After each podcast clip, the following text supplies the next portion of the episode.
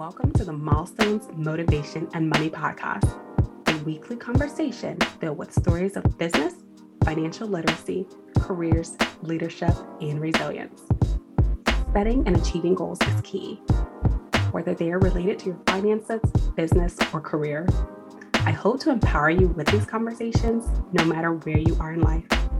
I'm your host, Angel Radcliffe, and on this show, get ready to change your mindset and start your journey to achieve your lifelong goals. So, if you need a little motivation to start your day or jumpstart your next project, tune in and be sure to join our community online at milestonesmotivationandmoney.com.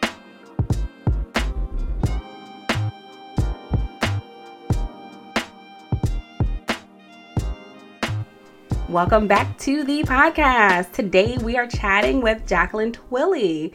Jacqueline is a sought after negotiation strategist who assists women in male dominated industries to negotiate their compensation packages and business deals. She's the founder and president of ZeroGap.co, a global training and development firm that specializes in women leadership within male dominated industries. Jacqueline is a two time Amazon bestselling author. She's been featured in Forbes, Fast Company, Essence, Black Enterprise, Parade, Today.com, NBC, and more. I want to go ahead and welcome Jacqueline to the show and be sure to get out a notepad and get these gems on how you can walk into a better deal in your career and your personal finance as it relates to your salary. Jacqueline, welcome to the podcast. Thank you so much, Angel, for having me. I'm super excited to be on with you. I'm so excited to have you on the show because, as mentioned before, I've been following you for years and I love the work that you do. And I'm sure the audience is tuned in and ready to write some notes as you drop some gems. So, how about you go ahead and share a little bit more about what you do? Yes. So, I am on a mission to eliminate the gender wage gap. Everything that I do in my life comes back to that center point. And so in my company, Zero Gap, we have a three month leadership intensive for women who work in male dominated industries. And adjunct to that, I teach women how to negotiate. And so I empower women to use their voices to advocate for themselves so they don't leave money on the table. And those are two of the major areas that I help drive the gap and closing it and reaching a zero gap. Hence the name of my company, Zero Gap. Wow, that is so interesting. And that's a topic that you really don't hear much about when you're watching the news or even women who are working, women don't stop and, and have this conversation. I want to know a little bit more about what drove you to start this particular company. Was it your personal experience? Was it yes. something related to family? Can you expand upon that? Absolutely. So I remember mid 2000s, I was at a networking event I left my job for the day and I was excited to meet these group of women.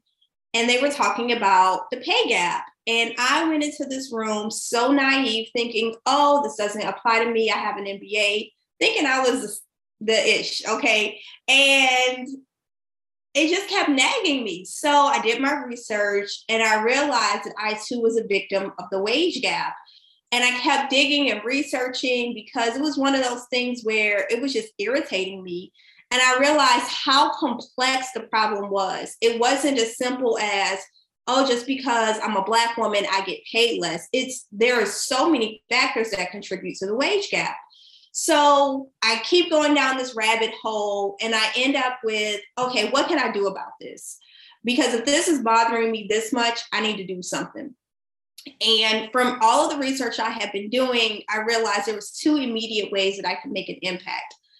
And the first one was teaching women how to negotiate. Now, that isn't the end all be all to solving the wage gap. That's just one of the ways to close it.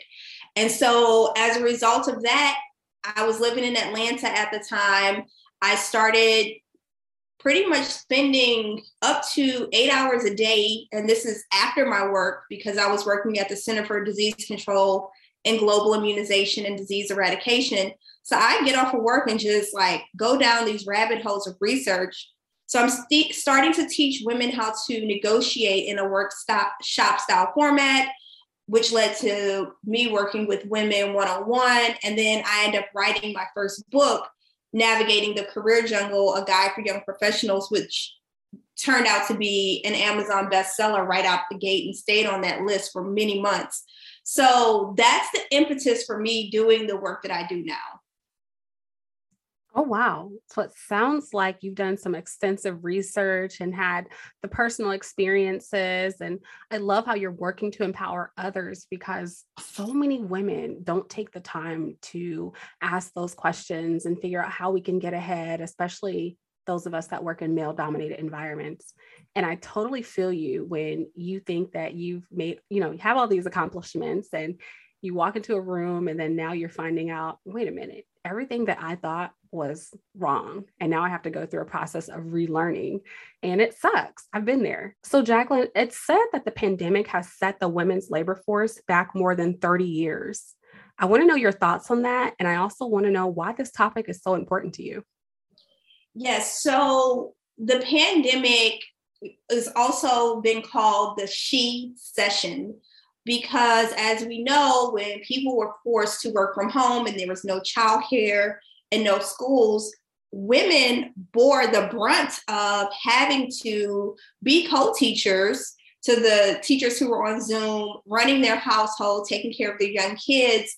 And it forced a lot of women out of the workforce, not by choice, because there really isn't a choice um, when you have that much going on. So that's part of why, when we're looking at the data now, it's telling us that women in the workforce have been set back at least 30 years. Now, as things rebound and people start to come back to work, we'll see what the data says. But it's very stark and very grim. And anytime something like this happens, there has to be extra attention and resources to support women and also to make sure women aren't penalized when they come back into the workforce for having a year or two years off because what happens, um, there's called this mommy gap when women who are mothers leave to have a baby and they come back a year, two years later, they get paid less because they lost two years of work. So that's one of the things that we're really concerned about when it comes to looking at the shecession and how the pandemic has impacted women who work. Now, your second part of your question was why is this so important to me? Well, I one of my core values is just giving a damn. I care not just about myself, but I care about my community. And I know that for a fact, and there's tons of research and, and many reports that have proven this, that when a woman earns, she not only lifts up her family, but she lifts up her entire community economically. And so I live off the philosophy that the world is abundant. We live in an, an, abundant place, and there's no need for us to sit and lack in limitation. And on top of that, I really just want to see this whole system of inequity broken to pieces where we don't see inequity the way we see it today such amazing insights. And of course, the pandemic has had a traumatic impact on consumers in regards to their finances as well as their careers. And now I don't want to say that we're nearing the end, but we're at the latter part of it from where we started. We're starting to hear more of this great resignation and all of these amazing career opportunities. Do you feel as though women can really take advantage of the great resignation and increasing their salaries? 100% that any opportunity that a woman is presented with, she can maximize it and turn it into something great for her. And we're going to go beyond the demographics of race and geography and age because every woman that I've met, you can give her 50 cents and she can stretch it to do what she needs to do. So that's a long answer to say, yes, I do think women can take advantage of the great resignation to really live the lives that they want, earn the type of money that they want as well. Great. That's so awesome. I want to ask the question as far as your thoughts on if we can ever close the wage gap. And I see every year the statistics will come out and it will say, oh, women are making X amount per $1 for every man. And mm-hmm. I know you're the expert here. According to the last time I've looked at the data, I believe it was like 82 cents per dollar that women were making. And you can, of course, correct me if I'm wrong. But when we're looking at these numbers and the reports come out every year and it's only going up like one cent, two cent, do you think that this will eventually close? Yes, I absolutely do. Otherwise, I would not be doing the work that I do today.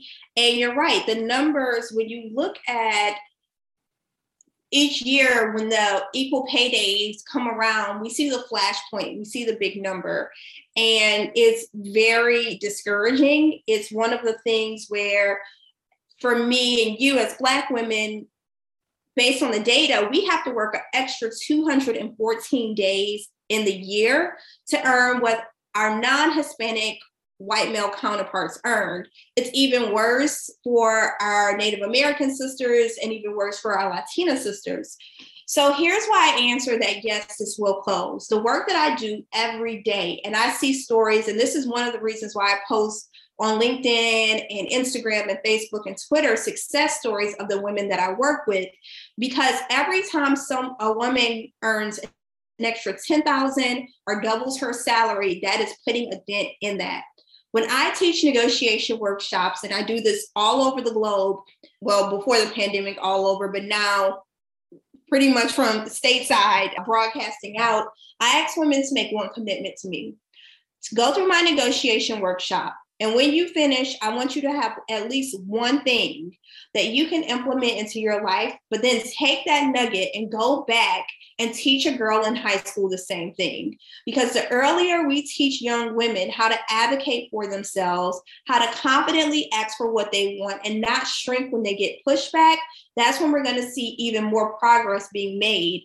And then there are unfortunate events like the pandemic that has set us back. Now, we couldn't control that, but what we can do now that we understand what's going on is we can equip women and be more conscious as companies, as leaders, and as individuals, ensuring that women get paid at parity to, to what their male counterparts are earning.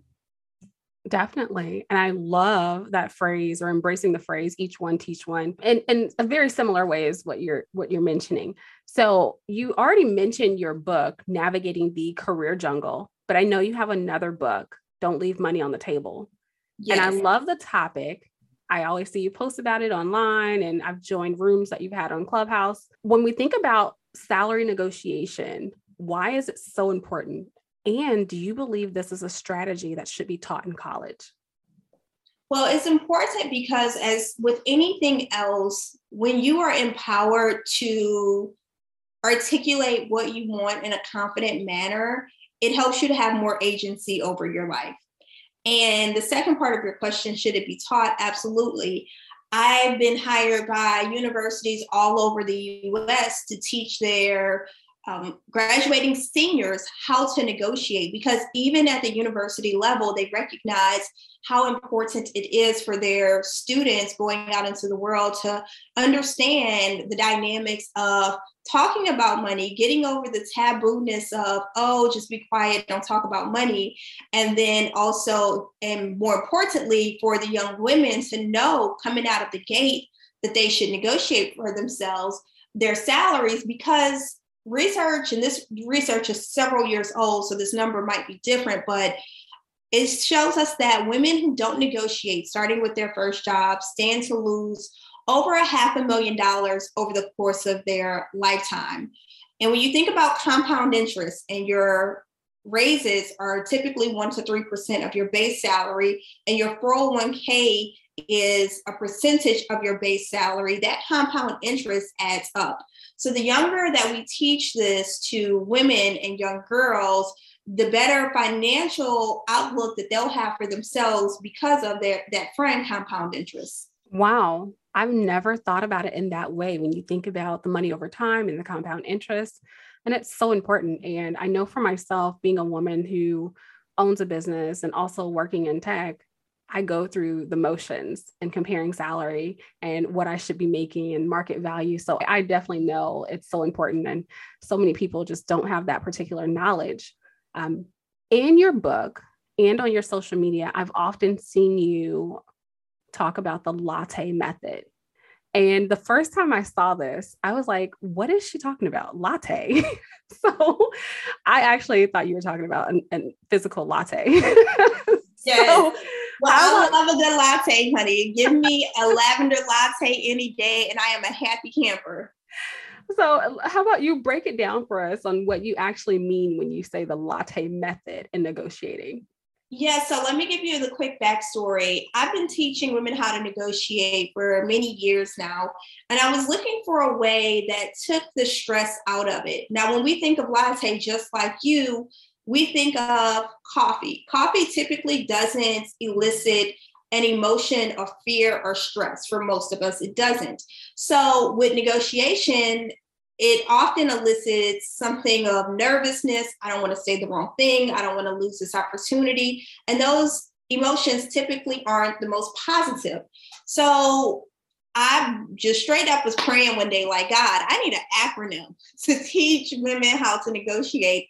And I was sitting at my desk and Latte flowed out. So, Latte is a five step framework. It's been extremely successful for women negotiating their salaries, for business owners, and for women who are negotiating deals for their employer. So the first step is look at the details. The second step is anticipate the challenge.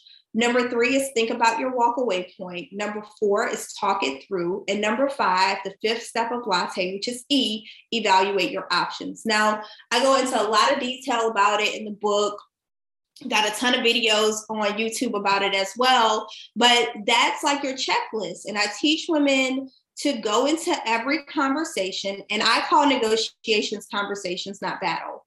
Go into every conversation using latte as your checklist to set yourself up for success. Wow. And I, I think the evaluation part is really what's most important. When your clients are getting to that step, should they have another job offer instead of that market analysis and walk in with both and say, hey, I have another company offering me X amount of dollars, and this is why I deserve more if I stay at this company? Well, it's a little bit more complex than that because what what you'll see in situations is that each individual has a certain skill set, and this is why you got to go through all of the steps of latte. Step number one, look at the details. 80% of your negotiation is going to be done in your prep. And I say this in the book that the more you know, the better informed decisions you'll make. So you want to look at a variety of factors. One, like, are you being paid at market rate now? And if you're asking your employer to pay you more, you need to be able to speak to the value you're adding and in a very tangible way, speaking to the KPIs or the OKRs that your organization measure. So while sometimes it can be good to show um, a competing offer, I've looked at some research that says that people who have a competing offer and their current job counters and they stay, they still end up leaving within the next six to nine months anyway. So it's one of those things where when you are looking at your full career picture and you're looking at your current salary, if you're going to negotiate for more money with your current employer, you want to have a very specific game plan. And that's where you want to get into the nitty gritty and really start deep diving into, into what it is you want, what are the values you want to really lean on in the next phase of your career, and then look at the money piece too. So it's a multi-layered approach. Thank you so much for that clarification. I'm sure some people will find that valuable. And I know when many people think about equal pay or more pay, sometimes people are thinking they need to be in a higher position, they need to be in a leadership position. I know that that's not true. One of my mottos is, you know, leadership is not your title. But when we're relating this to more so your salary, so, Jacqueline, I want to know your definition of leadership and if you believe being in a leadership position actually gets you more money. So, my definition of leadership evolves. And right now, where I'm sitting with it as someone who inspires and drives the results of an organization or community. And my MBA, way back when I got my MBA, my concentration was leadership.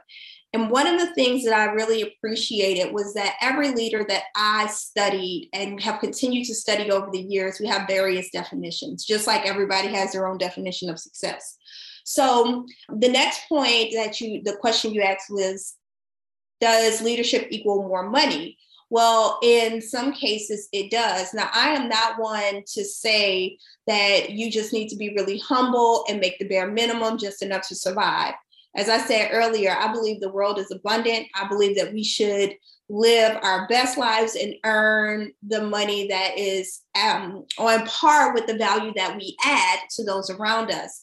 Now, for those who are in formal leadership positions, you'll know that there's a certain level of stress that comes with being a leader. It's just not um, sitting behind a desk and ordering people around, telling them what to do. You have to make a lot of strategic decisions, and that comes with a lot of insight and a lot of um, strategy and planning and and a lot of discernment. So I do think that folks who are in leadership roles should be compensated for the value they add to the organization, just like people who are mid management and emerging executives. That's awesome information.